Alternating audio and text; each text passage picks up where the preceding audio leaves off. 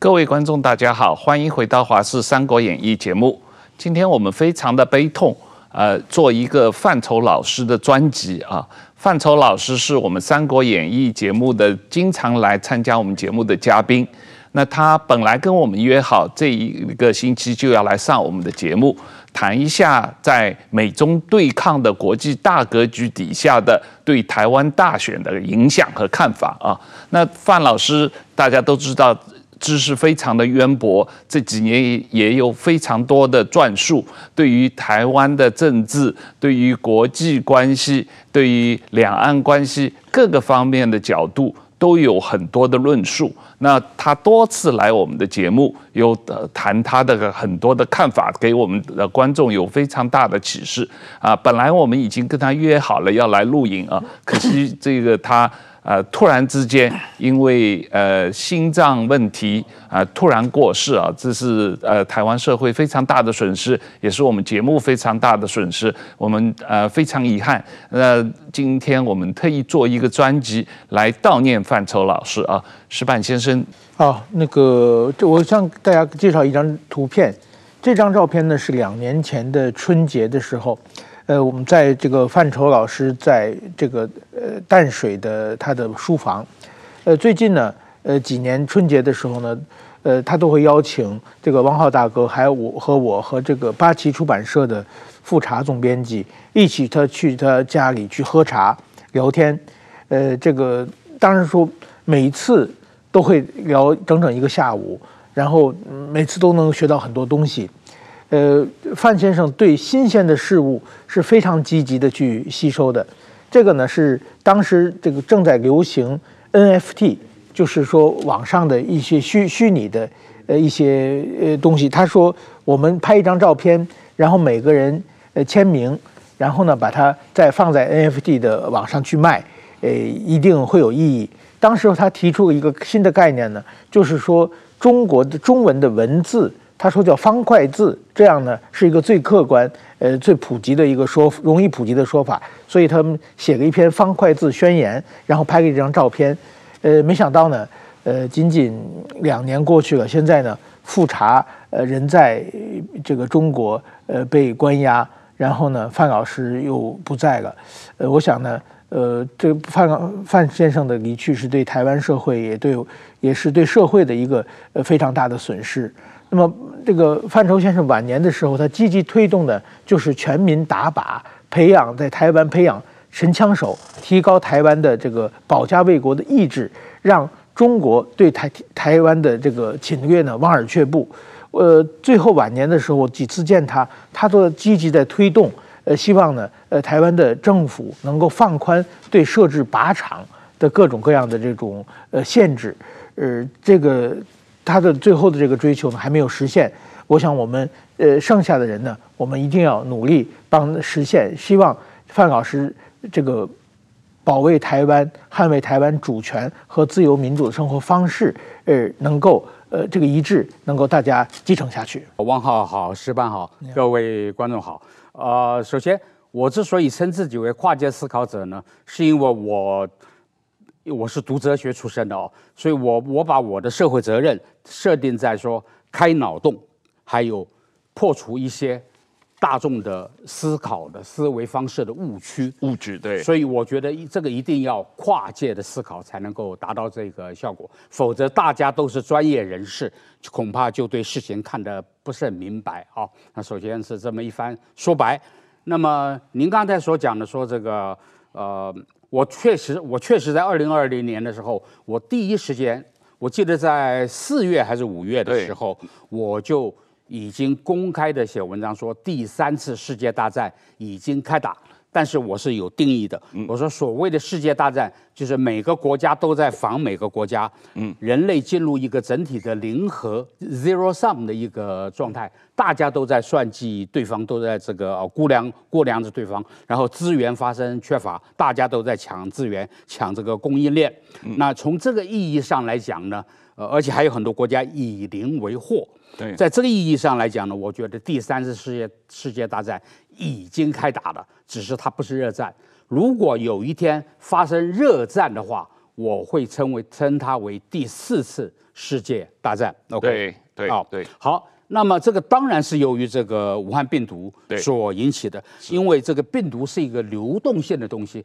我们知道，在这个病毒这个事件发生之前，事实上世界也已经进入了这个金融危机的金融的货币的流动性的问题。对，那个也是一个流动性的。所以我把第三次世界大战称为一个人类有史以来第一个的流动性的大战，货币、病毒啊。嗯那么啊，呃、但是战场在哪里？它是随时在变动的。对，战场这个就是才是名副其实的世界大战。在第一次、第二次的时候，我们都是说在某个局部点爆发，有马奇诺防线啊、哎，然后有防线，有慢慢蔓延，嗯、然后有国家主权的概念，说说这个贵国侵犯了我国，OK，、嗯、都有这样的概念。嗯、现在第三次是世界大战的性质完全改变了，没有战线，嗯、没有国家。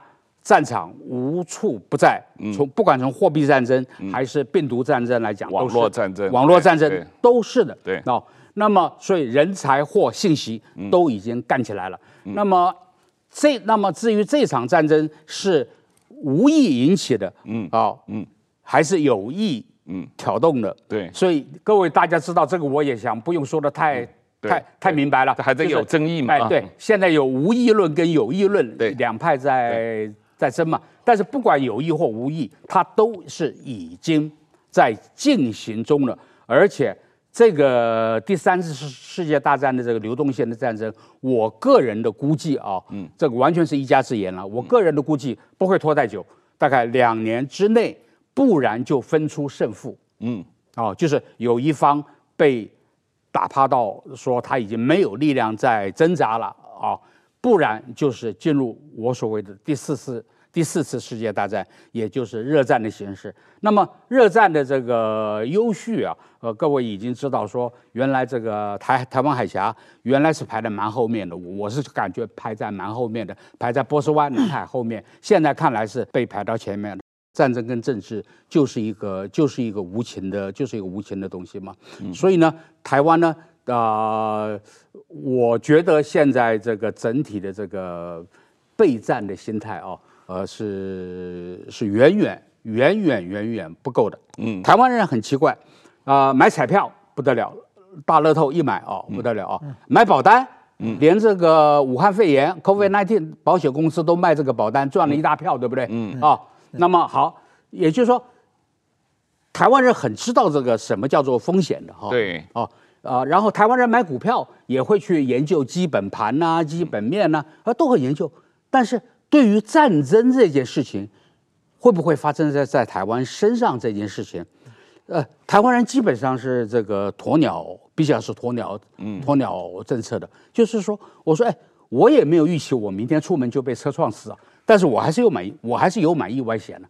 台湾，你至少意外意外险得买吧？也也就是说，备战的这个方面，我这里当然讲的不是政府，不是不是国军啊，因为政府国军已经相当的被，连后备动员的都最近都很明显嘛啊。我讲的是一般的社会的民防跟新防，嗯，啊这两块，我觉得台湾这目前是这两块目前是要大大的呃加强的。那至于说台湾会不会卷入战争，我觉得这里。呃，抱歉，我就要多说一多提多嘴一句啊，就是台湾一般的人啊，脑子里因为绝大多数的人七十年没有逃过难，没有打过仗，OK，所以呢，分不清楚什么叫做有限战争跟登陆战争。这是两回事。有些战争，比如说把你台湾包围起来、封锁起来，比如说在海上打掉你一个什么什么东西，商船，哎，哎，呃，这个，哎，或者说是海上发生有限的这个呃战事，嗯，这个跟登陆战争是两回事。各位，在军事上，有限战争跟登陆战争是两回事。台湾的海峡的宽度是英吉利海峡的四倍。嗯，当年盟军第二战回攻的时候，英吉利海峡那一场战役 D-Day 是多么的。困难跟惨烈，还有大家想想中途岛战役，所以台湾要台湾是什么？很容易被击败。嗯，如果说你说两军相对很容易被击败，但是是极端困难被占领的。嗯，所以台湾如果有一天占领，我这里可以把话放在这里，我也不怕得罪部分的观众，嗯，就是说，台湾如果有一天被占领，那就是因为台湾内部的第五中队、白区党、嗯，带路党，嗯，太多，嗯，绝对是有人，就是说带着，否则的话，单单以纯军事的对抗来讲，台湾要被占领是非常困难的。所以这个就跟台湾的一般的人民，也就是你跟我，我们每一个人啊的这个意志力。就是战斗的意志力、抵抗的意志力啊，是绝对有关系的。但很多人呃反驳我说，台湾现在年轻人呃都很怎么讲文青啦、小确幸啦哈。那我说这个是两回事啊，因为这个你你有没有这个战斗的意志力啊，是非常重要的。有一句俗话大家都听过，说流氓不怕警察，对不对？但是流氓怕谁？各位？流氓怕不怕死的人，所以你如果路上路到流氓，他摆出一副凶相，你要是摆出一副你凶你凶，我告诉你我不怕死，你百分之八十以上的机会你会把这个流氓给吓退，我自己就有这样的经验。OK，所以台湾人的这个一般的人，包括女性，所以我说台湾，所以我最近在提倡广设靶场，就是台湾人每一个人都要去。练练习打靶嘛，那有人就笑我说，说训练个什么？现在新兵都不过才训练四个月，打不准有什么用？我说不需要打准，到时候人人拿起枪来对空鸣枪都可以。为什么？因为这是表示你的一种意志力，就是你要把台湾是兵家必争之地，但是你要把你的敌人占领你，他要付出的最大的代价，要清楚的让他知道，然后这个。不但会让你的敌人知道他的代价，也会让你的朋友知道他的成本，他来帮助你的成本是比较低的，因为你自己已经负担了一部分的成本。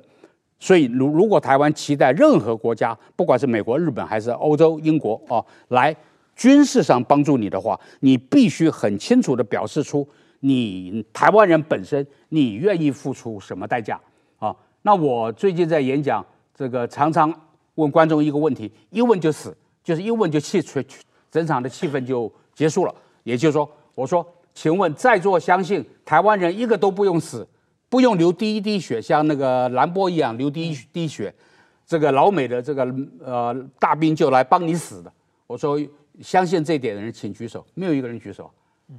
所以这个就是对不起了，这个就是跨界思考，也就是说我必须要打破一些误区。啊，要开一些脑洞。我在五年前我就倡议台湾，我说台湾从募兵制再改回征兵制已经不可能了。嗯。但是各位知不知道，有一年就是马英九在任的这一年，这是绝对的确实，因为这是当事人跟我讲的，就是军方的当事人。每一年过去，台湾有一个传统，每一年给一百个各种军种的最优秀的发一百个奖章。嗯。结果有一年马英九在任的时候。那一年开始取消了，为什么？一看一百个都是女的，从伞兵到陆战队到飞行员啊，全部是女的。说这个大大男人主义嘛，说这个部队里讲说这怎么行呢？从那天就取消了。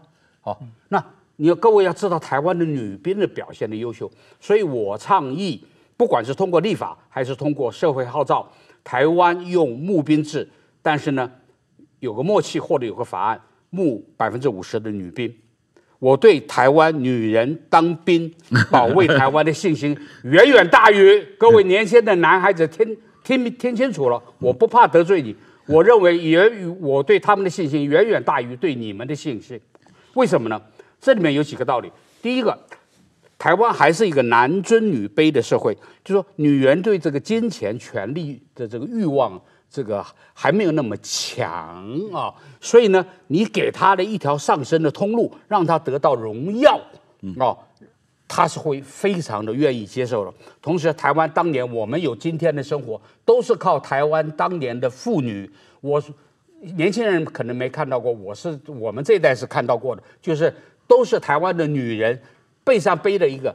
怀里抱着一个，另外一只手还在帮帮先生的小工厂做什么？呃，滑鼠啦，做什么这些啊？电子零件。台湾的经济是靠半边天是靠女人撑起来的。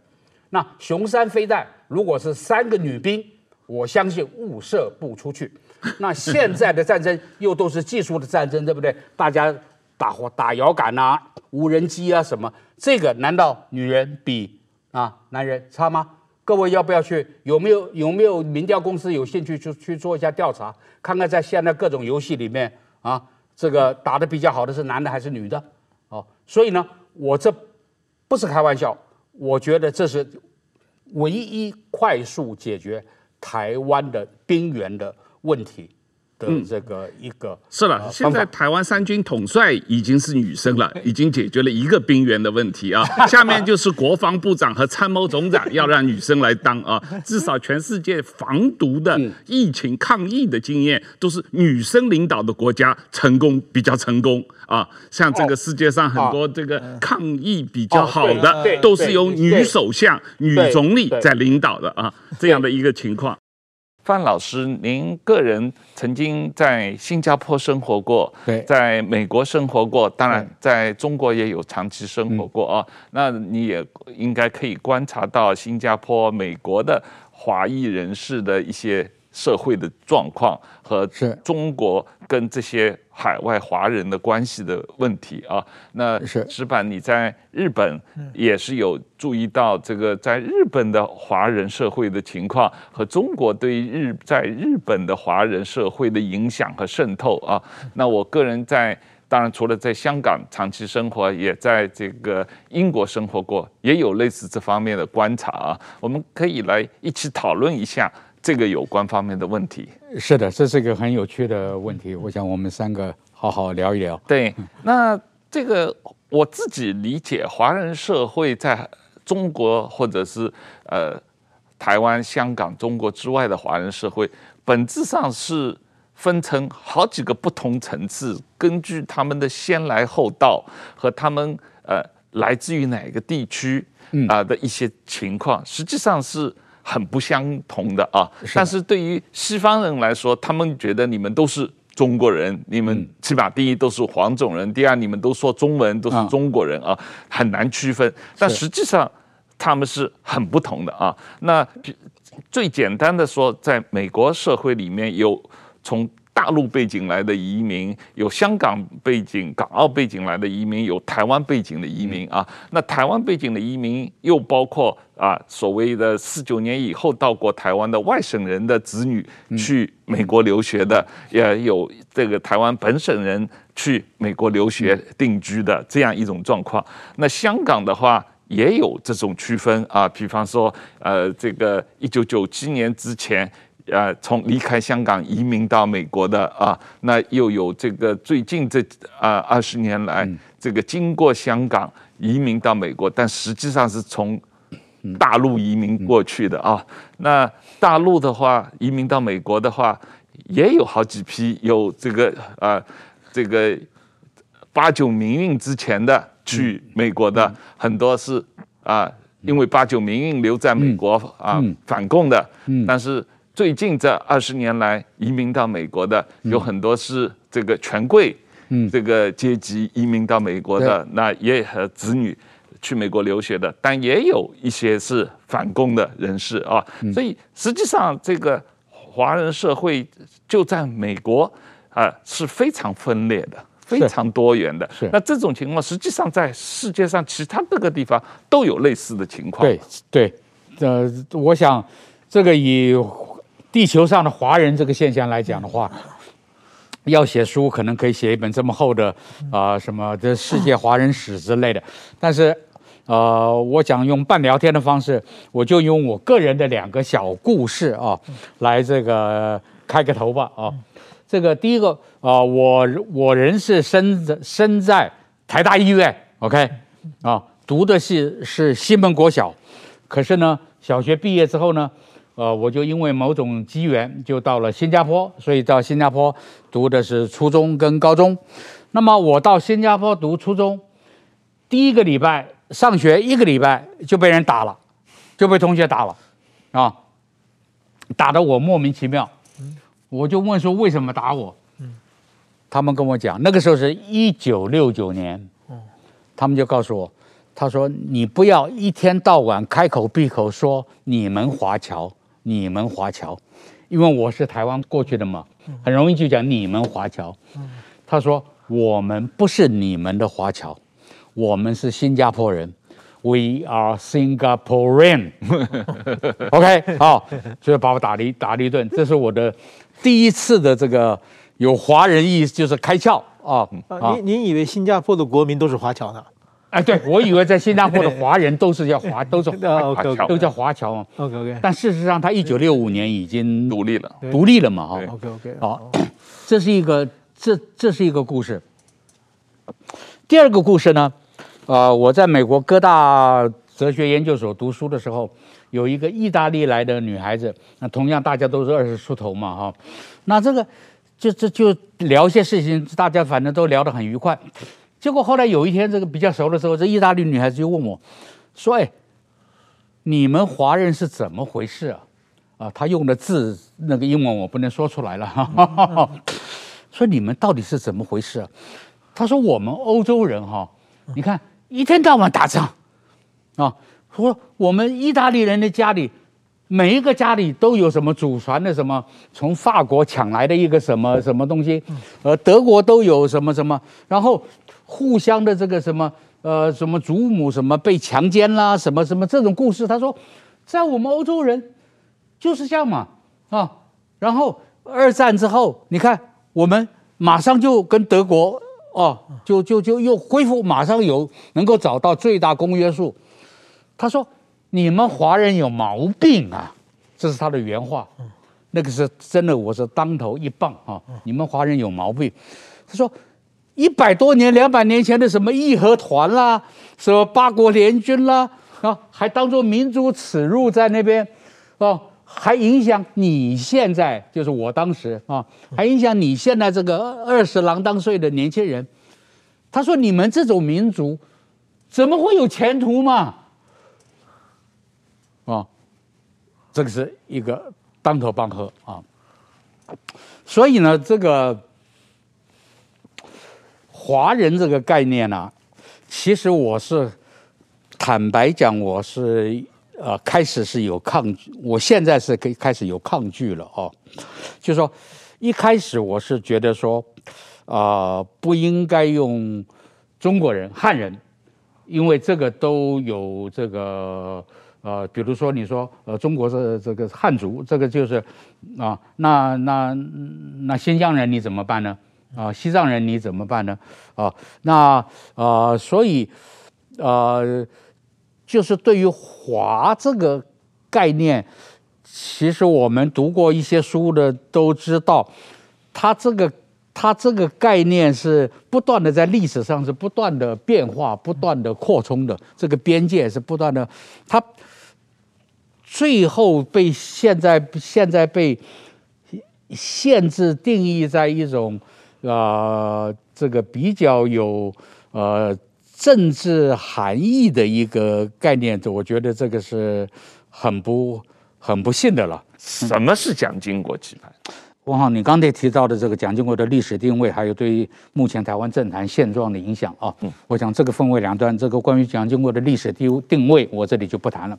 等一下，我想石板先生可能来谈，或者您来谈更合适一点，专家嘛。哦，那我这里就谈一谈蒋经国对今天嗯现在台湾政坛的影响，包括今天三十岁以下的年轻的政坛的人。你不要以为蒋经国跟你没有关系啊！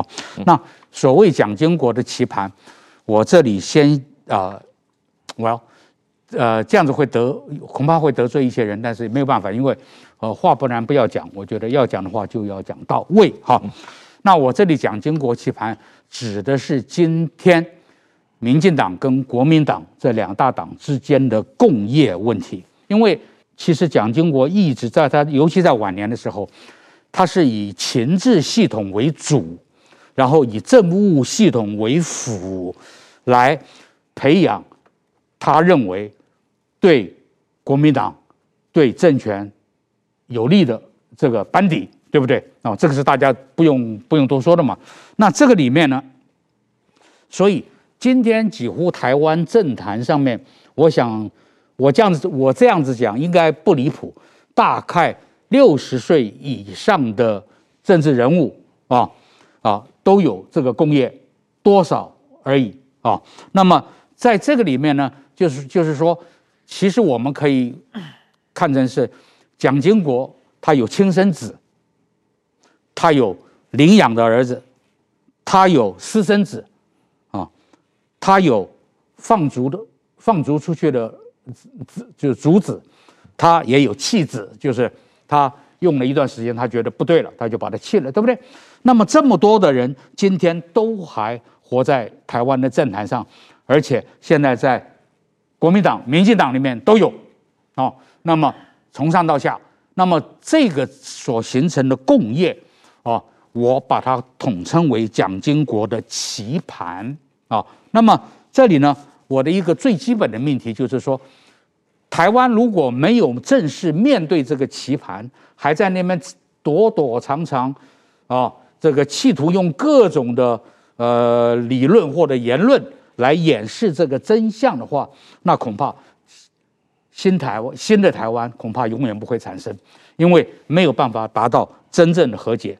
那么所谓的和解，我觉得是必须要通过法治的手段，非法治手段的和解，我觉得作为作为一个现代的台湾公民是应该要要要拒绝的啊。大致上来讲。蒋经国的棋盘，我就是这么一个意思。那这里再多说一句，台湾如果台湾的政坛的现状啊，我们可以把它理解为呢，这个一个呃，台湾的政坛，我们可以把它理解为一个地球仪啊，就是上面有经线有纬线，也就是横切跟竖切的问题。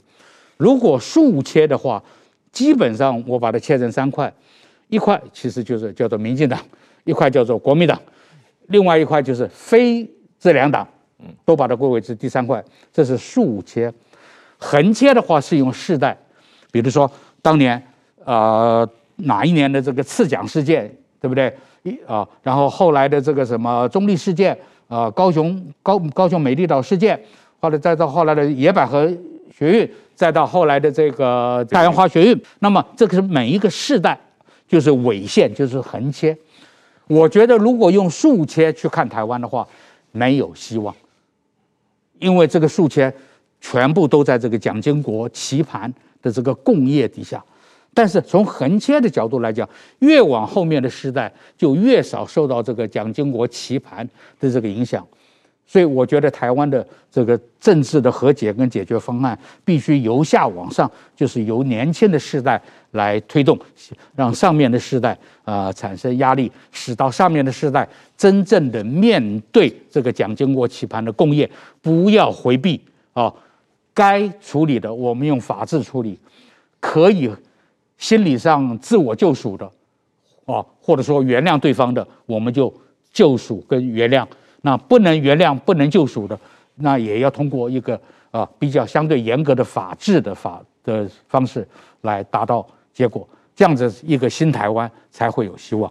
石板先生，你觉得刚才呃范超老师提到的这个法治下的和解啊，一个呃最本质的问题就是第一，你要呃。追求历史真相，没有历史真相就没有和解。第二，你追求的过程是用一种法治的态度来来解决这个问题。那第三个，你的本质的目的，你还是希望和解嘛？啊，那这个呃这样一种状况，呃，所谓这个对于台湾现在的社会的呃政治的这个很多争议。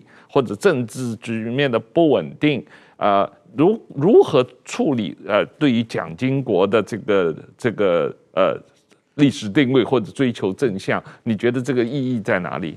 我觉得这个蛮有意思的，因为我在台湾，我我看到就是说，现在国民党的人，我有跟一些人辩论过嘛，他完全不允许你说一点对蒋经国的批评，就是完全属于那种。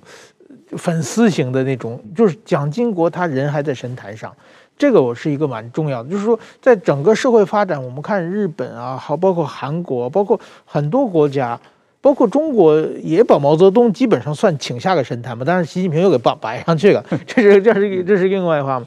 就是说，大家就是基本上都是历史，你的功在哪里，过在哪里，你怎么评价？但是台湾呢，有一群人。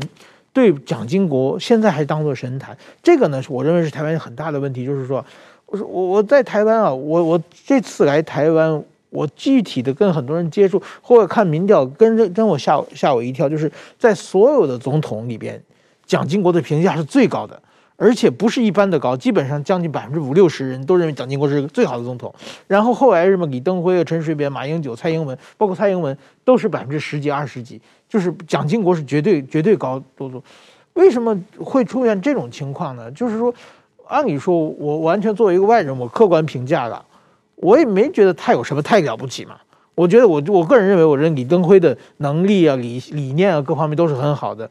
但是说蒋经国，为什么我觉得蒋经国呢？他是在一个，就是台湾社会啊，本来是一个非常非常不好的，就是一个一个学生考试每每次考试考二十分的，后来这增长八十分了，这个增长最快的这这一段，就你你过来每次考试考二十分，你涨到五十分是很容易的嘛，你稍微读读书就就上去了嘛。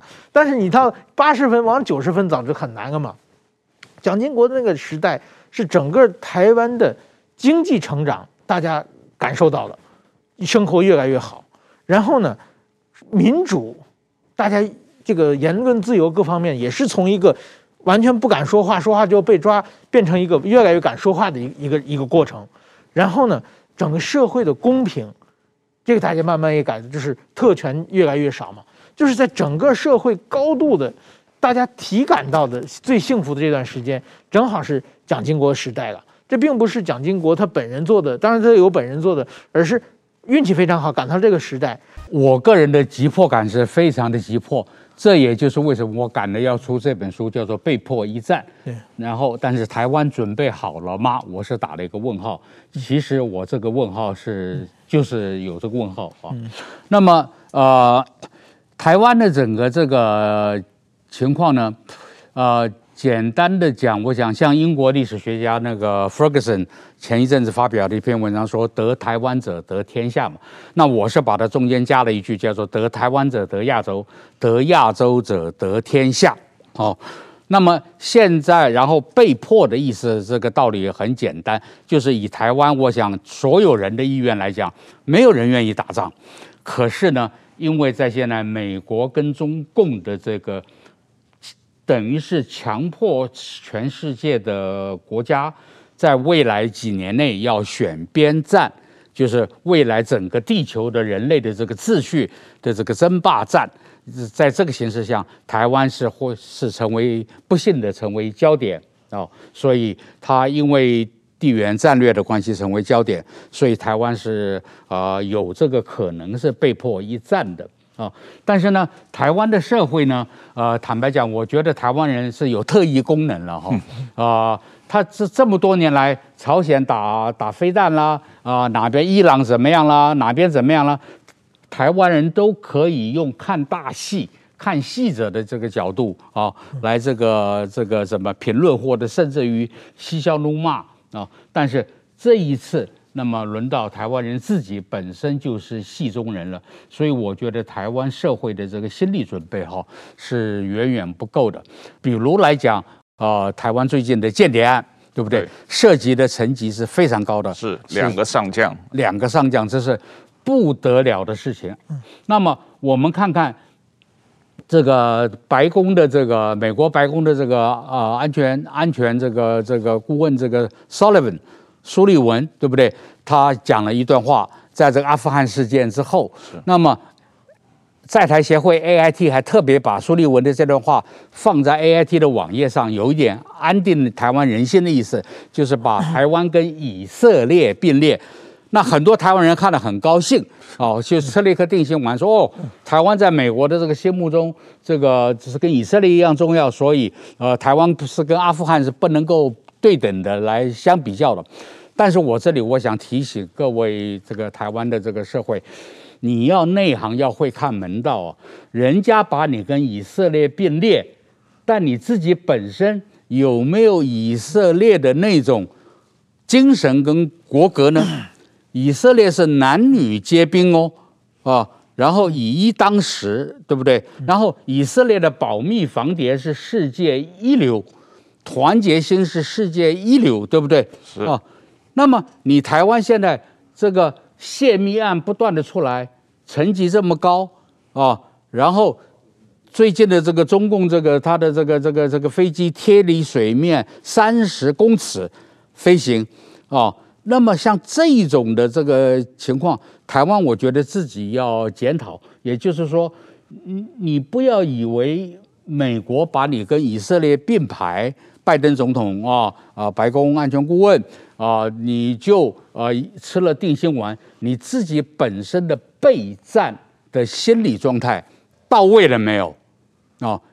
那么你如果你本身没有到位，那么你本身是一个扶不起的阿斗，甚至于讲的比较难听，就是说是是一坨这个糊不上墙的这个泥巴，那么哦，到时候。又怎么样呢？所以我觉得，呃，在这个情况下，我觉得这个形势上，大家心理上是必须要进入某种呃备战状态的。哎，对我我也个个人感觉，我觉得台湾啊，跟以色列不同的是，以色列的话，只要我一个国民被你抓走，那么我们就倾倾 国之力，我跟你死磕到底，一定要把人救回来。那么在台湾，现在的中国以间谍罪被抓的台湾人，我想没有一百也有五十。嗯。其中呢，呃，大部分台湾是无所谓，而且呢，台湾还分的蓝绿，比如说那个李明哲，他是绿营的嘛，那绿营只救李明哲，那些台蓝营的台商就不救。那么台台商呢，他们只救蓝营的台商，李明哲的事他们就不管。所以说，我觉得这是一个非常奇怪的现象啊！整个国家撕裂成这样的话，确实是比比较难难得的，对。呃确实如此。嗯，那王王大哥对这个感觉，台湾人的意识您怎么看？我我我觉得确实是啊。刚才我们谈到这个最近的这个间谍案，呃，里面有三个地方让我觉得特别惊讶的。第一就是涉入这个间谍案的这个共谍，他叫谢锡章啊，他以这个港商的名义来台湾活动，前后二十四年如入无人之境啊，在这个左营跟。一上来是发展海军的关系，后来跑到台北来专门发展空军的关系啊，上上上到两个空军上将，一直到这个空军的少将，到这个上校啊少校，各个层级都啊受他的这个贿赂啊，然后他请这些将官的啊太太们去。这个呃，什么巴厘岛玩，啊、去香港玩，啊、去新加坡玩，去南韩玩，他来付钱啊！那竟然到这种程度，这可可可见这里面有三个问题，就是台湾军方的防谍意识非常差，他们对什么样的可能的敌人和可能的间谍没有感觉啊，没有这个防谍意识。第二，对中共的统战。没有感觉啊！很多中共来台湾军方的统战，以这种黄埔同学会的名义来组织活动。像这一次出冒出来的这个前空军司令沈国珍，他就是参加黄埔同学会的活动，然后跟这个二零一六年跟三十二名退将，包括胡思怀现在的立委，去北京啊人民大会堂听习近平讲话那一次活动，也也包括这这。这个三十二个呃将军啊去那样的，他们是以黄埔同学会的名义去的啊。那第三一个，他们国家认同有很大的问题啊。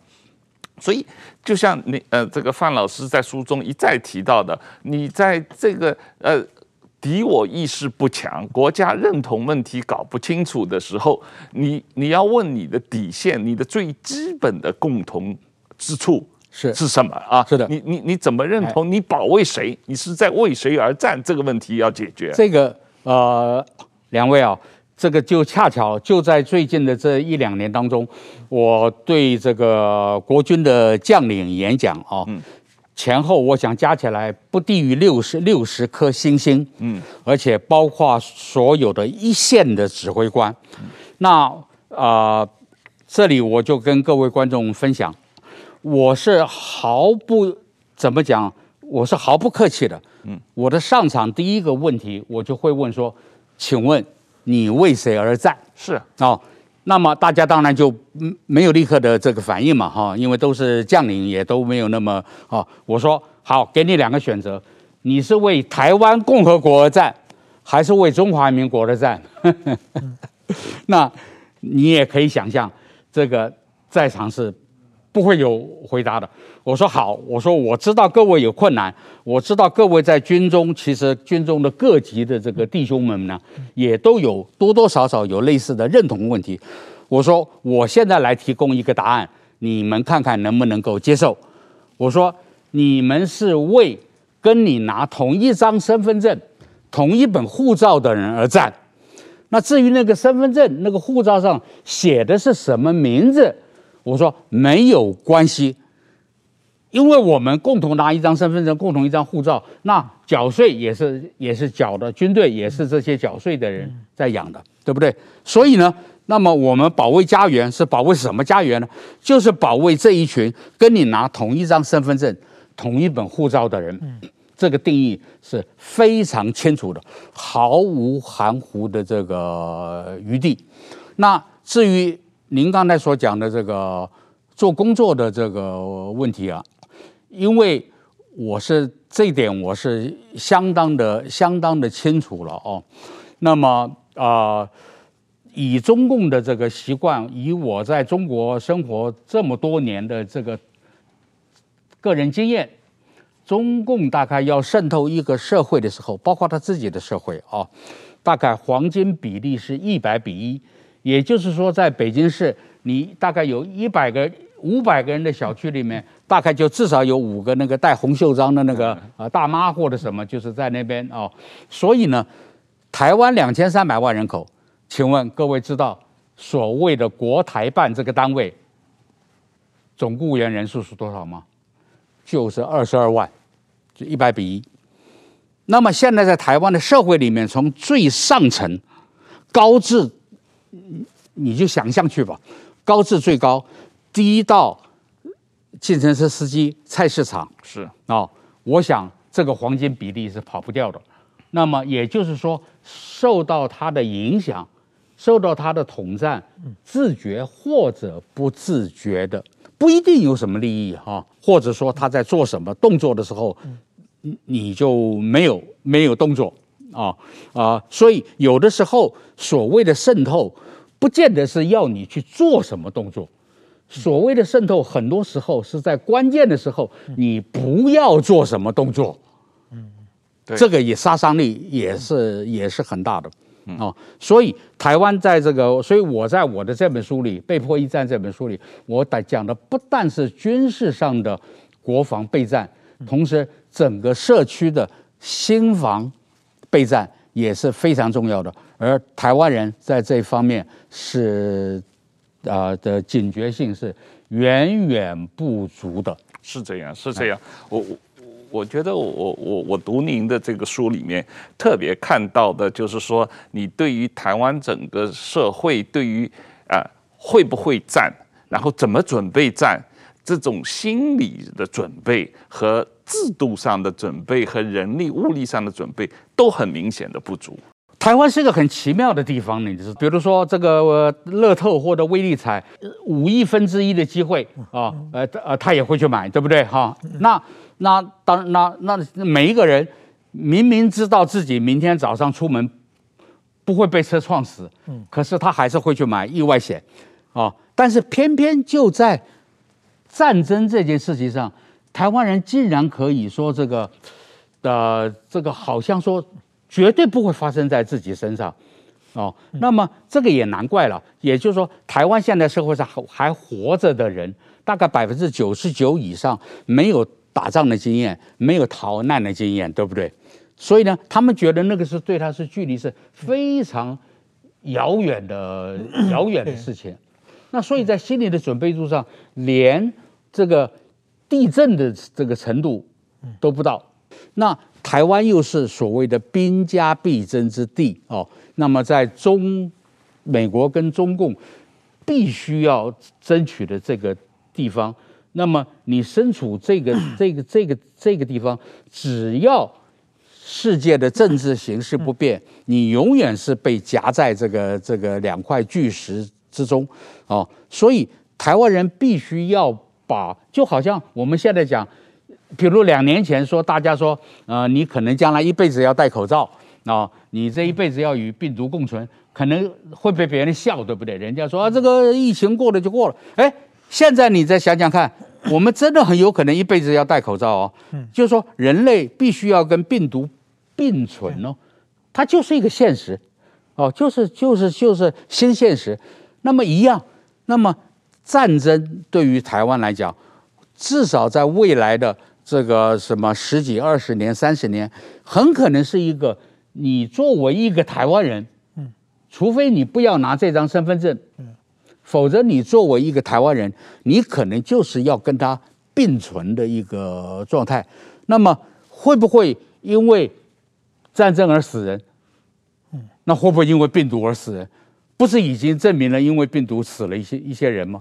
那我们要尽量的防疫、防战、避疫、避战，对不对？避病毒啊，要控制。但是现在大家都懂得说，出门戴口罩，呃，回家洗手，那换衣服都有一些这个基本的 SOP 啊。对于这个病毒，但是对于战争的威胁呢，台湾人请问有没有 SOP 啊？那卫福部不管大家对他满不满意啊啊，至少有一个陈时中在那儿啊，跟社会沟通。那请问你国防部的陈时中在哪里？我个人是从来。几乎是从来不用西方的经济学的逻辑跟框架来分析中国经济了。呃，就好像我常常开玩笑的讲，我说你要是不懂得台湾的股市其实是一个外资市，你就不要在台湾，你就不要在台湾玩股票。你要不懂台湾股市的本质是一个外资市，你就不要在台湾玩股票。你要不懂中国的股市本质是政治市，你就不要在中国玩股票。同样的，你要是。不懂得中国的这个它的本质，它其实啊、不是资本主义，我是把它叫做权本主义，因为它的一切是围绕着政治权力而变化的。那在这种情况下啊、所以啊、坦白讲啊、呃，我多数的时候用的都是政治角度的分析了。但是从政治角度来讲，习近平可以采取什么措施来阻止中共的财政崩溃？首先呢，我觉得呢。他，习近平可能一直到最近这半年，就是二十大之后，他权力稳固了，他所自自认为稳固了之后，他才有这个多余的心力来关心时事，来接地气啊。那么他是这，我想这是这是这两个月这两三个月，他才开始意识到中国经济惨到什么状况啊。那么这个时候呢，坦白讲，我觉得即使换上经济班子。所谓的懂经济的人，你把这个李克强、这个什么胡春华、啊、呃、刘鹤这一类懂经济的人，王岐山，你即使把这个班子给换上来，我个人也不觉得来得及了。我最近写过一篇文章，叫做《任何中央政策都已经救不了中国的经济了》哦，那何况是还是习近平还是扭扭捏捏的在这个、呃、当政呢？啊、哦？那么呃，但是呢，他确实是会做一些这个呃事情的哦。那么呃，我个人估计他这里会做的事情呢，呃，大概是包括这个呃底下几点啊、啊、首先呢，他会继续的 QE，我觉得他会继续的发债，继续的发钞。但是呢，呃，我刚才的分析就是说，他发再多的钞，这个钱也流不到生产力的这个部门里面。去哦，那么啊、呃，另外呢，呃，他会继续推动地方这个向外、向外国、向国际招商，但是由于他的这个国际的信用呢，已经失去了。我不认为现在任何国际的大公司现在只有把公资。只有把资金抽离的，没有放进去的。现在最近你你会看到一些波动性的，呃，所谓它的这个外资进入哦，但是那个多半是投机性的，是去炒股的，是股市的，就是外资现在没有投到实质性的生产力的部门去，都是金融部门在那边啊、炒作哦。那么么另外呢，啊、我们不要忘记，中国还有大约两至三亿相对富裕的人民，也就是韭菜。可以割，那么习近平一定会呃会去割这个韭菜。那割这个韭菜的呃主要的办法呢，我觉得是把税务费用化。这个话怎么讲呢？因为习因为习政府习政权在一年一年多前吧，已经把地税局取消了，也就是朱镕基时代让中国经济起来的中央跟地方的分税制度，习近平把它全部打破了，改成把地税局取消了，地方现在连税都没得收了，全部的钱要到中央，再由中央统一统筹支配。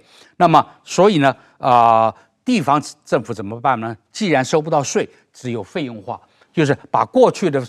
税的概念全部把它费用化，警察多开罚单啦，呃，这个什么执照的费用啦，各种各样稀奇古怪、光怪陆离的费用都会出来啊。那么这是地方政府会发生的、会做的、会做的事情。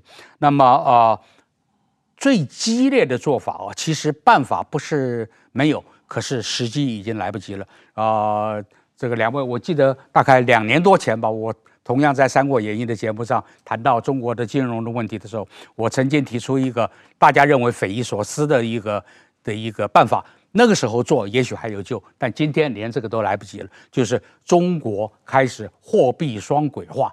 就是说，它发行一种特殊的货币，就好像当年的这个外汇券一样，发行一种特殊的货币，专门供用来作为什么呢？国际贸易使用。然后，比如说就叫做外贸人民币。然后，外贸人民币呢，用黄金一定比例的黄金做抵押，做信用基础。哎，那这个就很牛了。哦，要你用黄金做基础，那这个时候他用这个外贸人民币来进行国际的贸易啊，这个我觉得两年前还可行，但是到了今天，我觉得呃也也不行了啊。那么啊、呃，那最最坏的情况呢？